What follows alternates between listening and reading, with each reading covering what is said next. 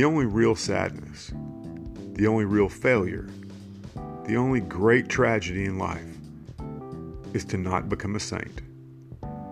Leon Bloy.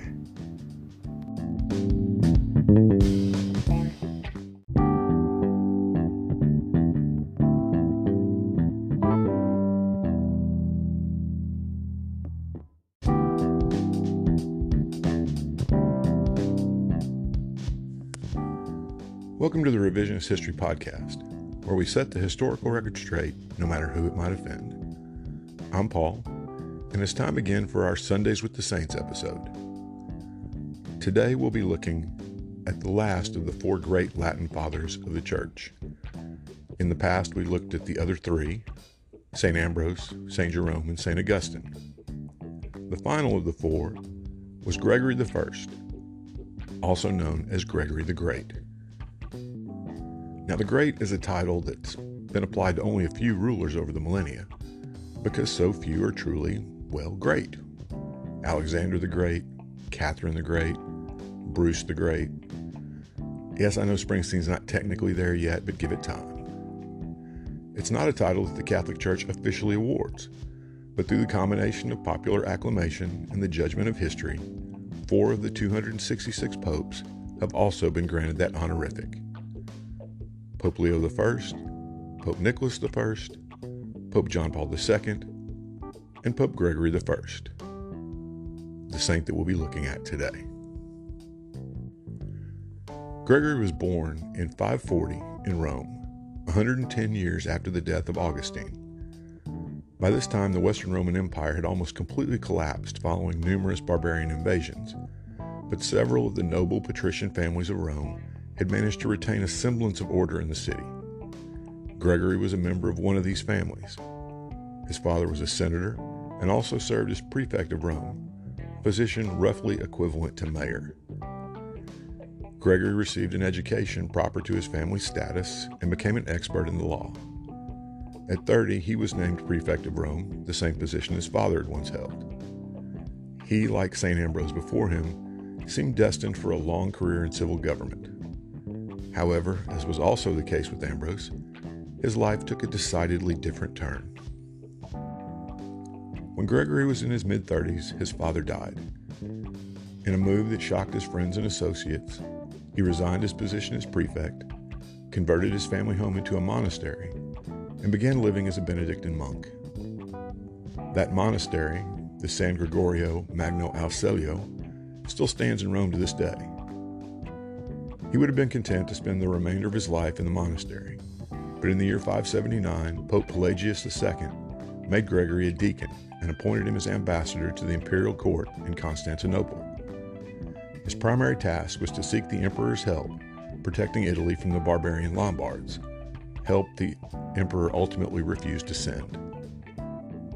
Gregory returned to his monastery in 585, serving as abbot, but his time of quiet prayer and study was to be short lived. When Pope Pelagius II died in 590, Gregory was elected pope by acclamation. Just as Ambrose had resisted being made Bishop of Milan, Gregory at first tried to refuse the appointment, even attempting at one point to flee the city of Rome.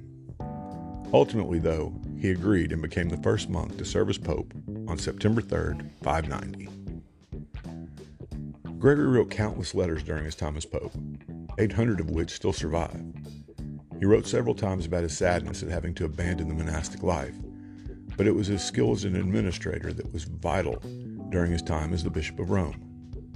Civil authority had almost completely broken down by this point, and Gregory stepped in to fill the void there in addition to his duties as head of the church. As social services had ceased to exist, Gregory ordered his priests and deacons to go into the streets and care for the poor themselves. Any who refused were removed from their positions. He sold church assets to raise money to feed the poor of Rome and other parts of Italy, and used money donated by wealthy parishioners for the same purpose. On a more personal level, he invited 12 of Rome's poor to dine with him at every meal.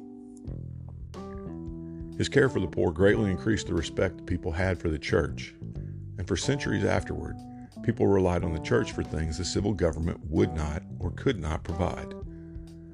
For both good and ill, this also increased the power of the papacy in the years to come. Gregory was no mere civil servant in priestly vestments, however. He was also zealously committed to the spread of the gospel. He sent monks to France, Spain, and Africa, and in 596 he sent St. August- Augustine of Canterbury, not to be confused with St. Augustine of Hippo, and 40 monks to evangelize the Anglo Saxons. Augustine would become the first Archbishop of Canterbury a year later, in 597. Gregory made reforms to the liturgy, many of which remain to this day, including the time during the Mass in which the Our Father is recited.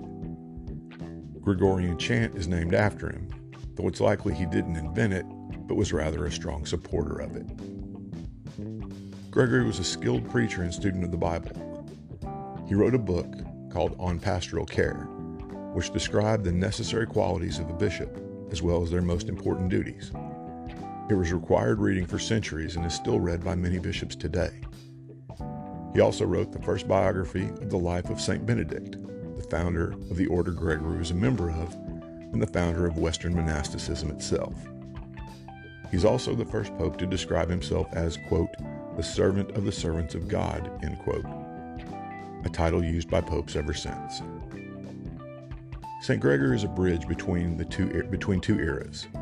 He's the last of the so called Latin fathers and also the first medieval pope. He died on March 12, 604, and was immediately proclaimed a saint by popular acclamation. He's venerated in the Catholic, Eastern Orthodox, Anglican, and Lutheran churches, and is the patron saint of musicians, singers, students, and teachers. Now, if all of what I've said still makes you wonder why Gregory deserves the title of the Great, I'll give you one more example.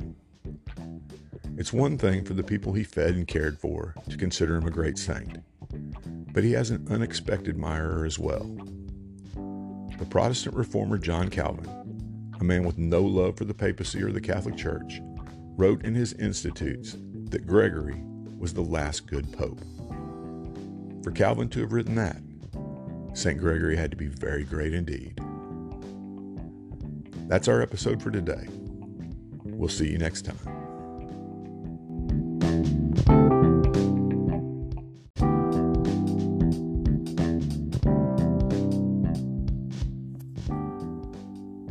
Thanks for listening to today's episode. I hope you found it both informative and entertaining. If you'd like to help us keep episodes like this coming, please consider clicking on the Support This Podcast link in the show notes. Thanks a lot.